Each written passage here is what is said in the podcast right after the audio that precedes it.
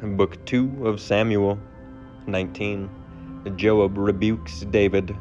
It was told Joab, Behold, the king is weeping and mourning for Absalom. So the victory that day was turned into mourning for all the people, for the people heard that day, The king is grieving for his son.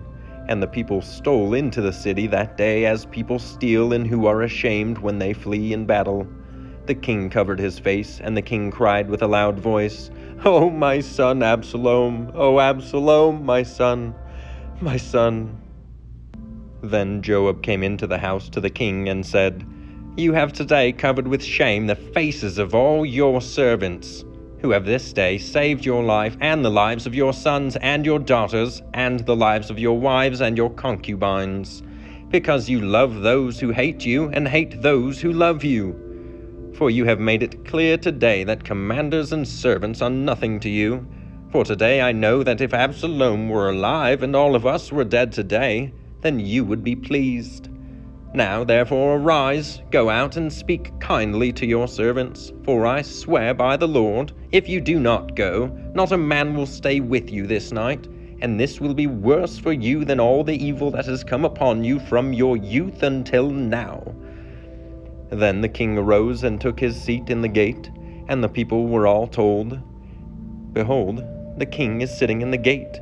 And all the people came before the king. And David returns to Jerusalem. Now Israel had fled every man to his home, and all the people were arguing throughout all the tribes of Israel, saying, The king delivered us from the hand of our enemies, and saved us from the hand of the Philistines and now he has fled out of the land from Absalom. But Absalom, whom we anointed over us, is dead in battle. Now, therefore, why do you say nothing about bringing the king back? And King David sent this message to Zadok and Abiathar the priests Say to the elders of Judah, Why should you be the last to bring the king back to his house, when the word of all Israel has come to the king?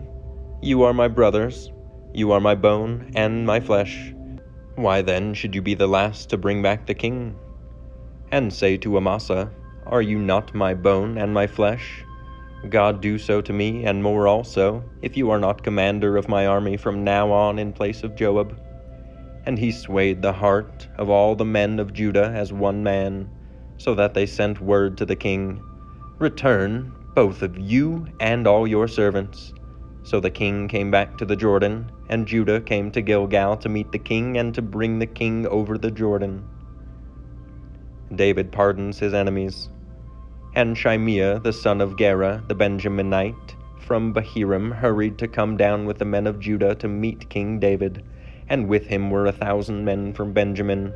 And Ziba, the servant of the house of Saul, with his fifteen sons and his twenty servants, rushed down to the Jordan before the king and they crossed the ford to bring over the king's household and to do his pleasure. And Shimei the son of Gera fell down before the king, as he was about to cross the Jordan, and said to the king, Let not my lord hold me guilty, or remember how your servant did wrong on the day my lord the king left Jerusalem. Do not let the king take it to heart, for your servant knows that I have sinned. Therefore, behold, I have come this day, the first of all the house of Joseph, to come down to meet my lord the king. Abishai the son of Zeruiah answered, Shall not Shimei be put to death for this, because he cursed the Lord's anointed? But David said, What have I to do with you, you sons of Zeruiah, that you should this day be as an adversary to me? Shall anyone be put to death in Israel this day? For do I not know that I am this day king over Israel? And the king said to Shimei, You shall not die. And the king gave him his oath. And Mephibosheth, the son of Saul, came down to meet the king.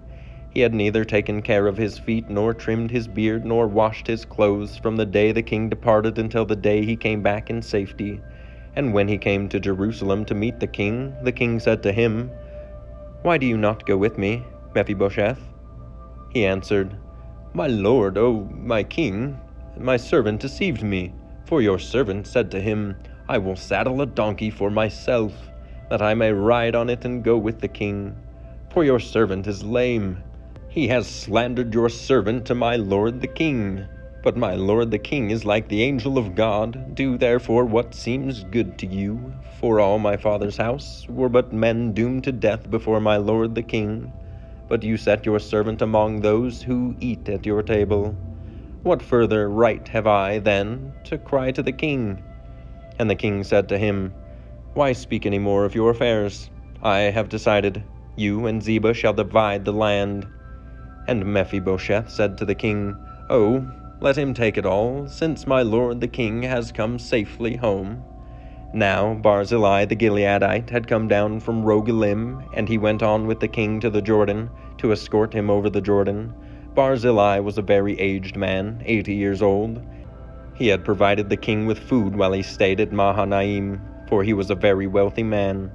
And the king said to Barzillai, Come over with me, and I will provide for you with me in Jerusalem. But Barzillai said to the king, How many years have I still to live, that I should go up with the king to Jerusalem? I am this day eighty years old.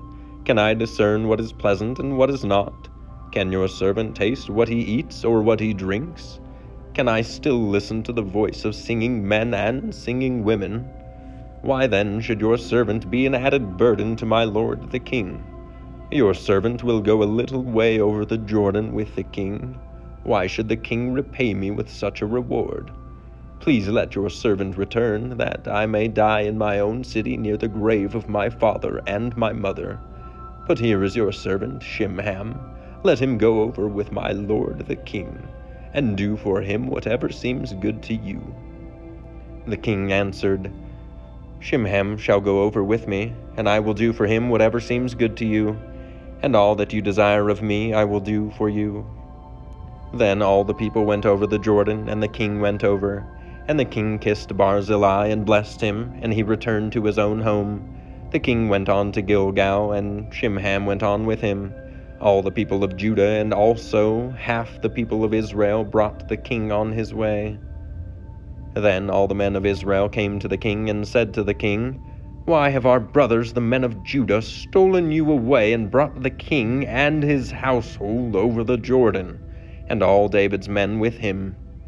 All the men of Judah answered the men of Israel, Because the king is our close relative. Why then are you angry over this matter? Have we eaten at all the king's expense? Or has he given us any gift?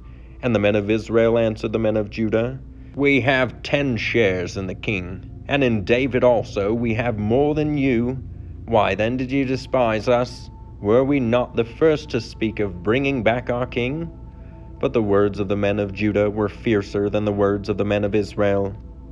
Grand Canyon University, an affordable private Christian university, is one of the largest and fastest growing universities in the country, offering more than 270 programs online. In addition to federal grants and aid, GCU's online students received nearly $130 million in institutional scholarships in 2022. Find your purpose at Grand Canyon University. Private, Christian, affordable. Visit gcu.edu slash myoffer to see the scholarships you may qualify for.